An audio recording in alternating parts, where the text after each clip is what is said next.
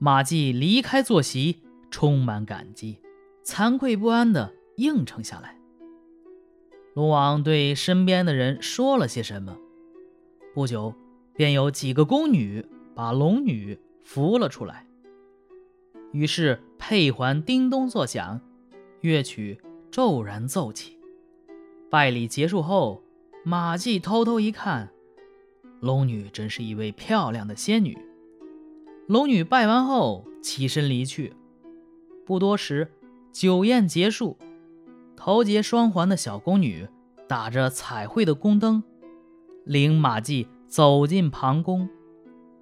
龙女浓妆艳抹地坐在那里，等待着马季的到来。只见珊瑚床上装饰着金银、珍珠、玛瑙等八种珠宝，帷帐上的流苏。缀着斗大的明珠，被褥芳香而轻软。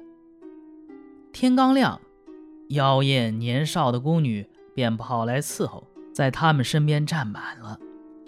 马季起床后，赶紧快步走出上朝拜谢。马季呢，被封为驸马都尉，那篇赋被传送到珠海。珠海龙王都派专人前来祝贺，争先恐后的送请柬叫驸马赴宴。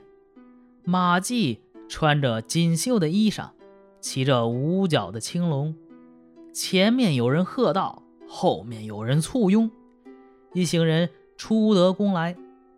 数十名骑马的武士一律身佩雕弓，肩扛白杖，光彩闪耀。填色道路，一路上马上有人弹筝，车中有人吹笛，只用了三天，便游遍了珠海。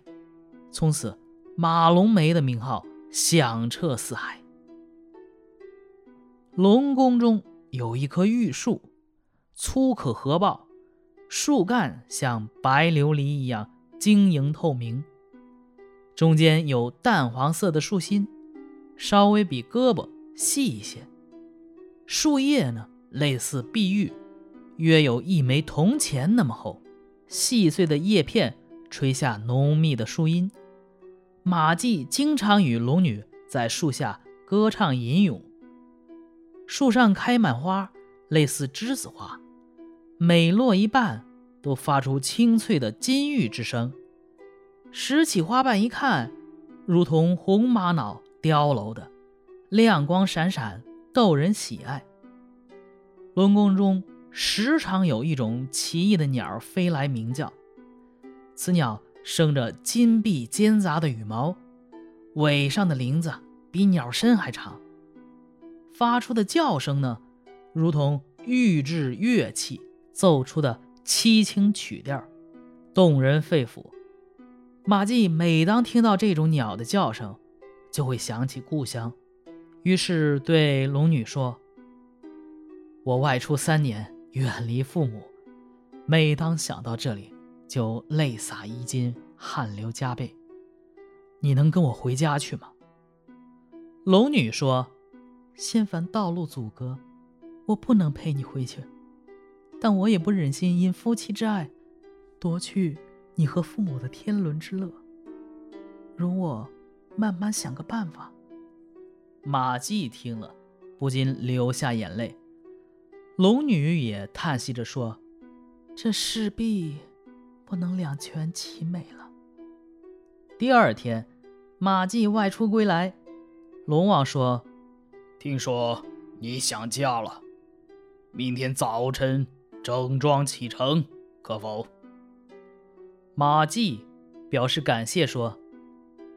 作为旅居外乡的孤臣，承蒙错爱，加以优待宠爱，衔还报恩的心愿郁结在肺腑之中，请让我暂时回家探亲，我会想办法再来相聚。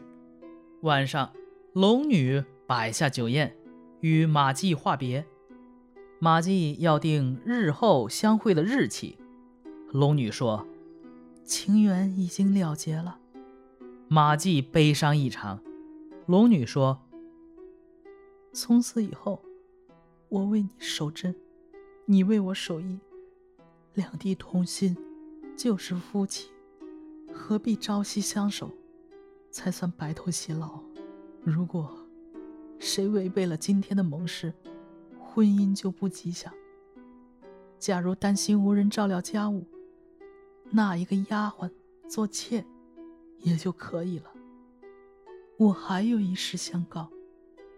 自结婚以来，我似乎有了身孕，请你现在就为孩子起个名字吧。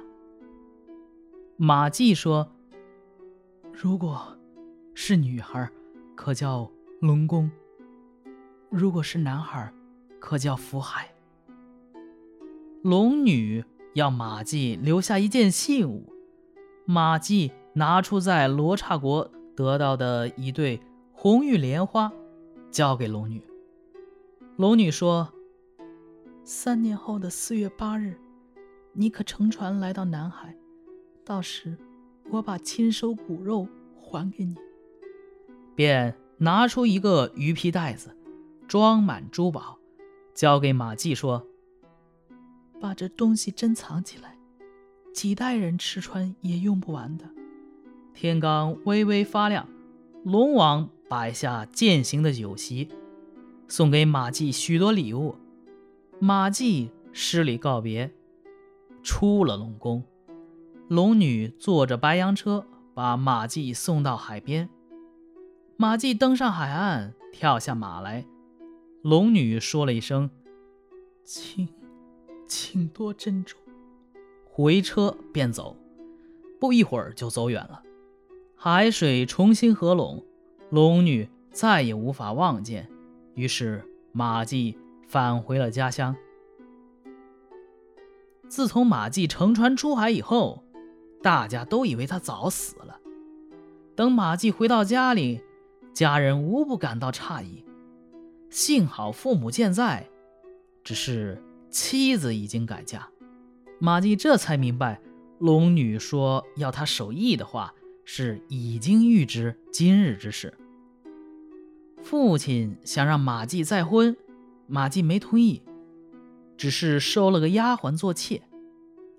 马季牢记三年的期限，届时乘船来到南岛，看见两个小孩坐在水面上漂浮着，拍水嬉笑，位置不动，也不下沉。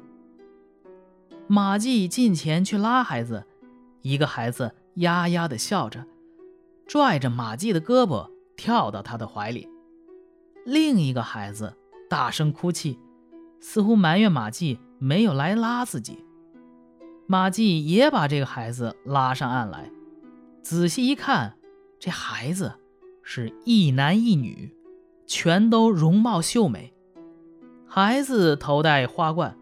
花冠缀着美玉，美玉便是那红玉莲花。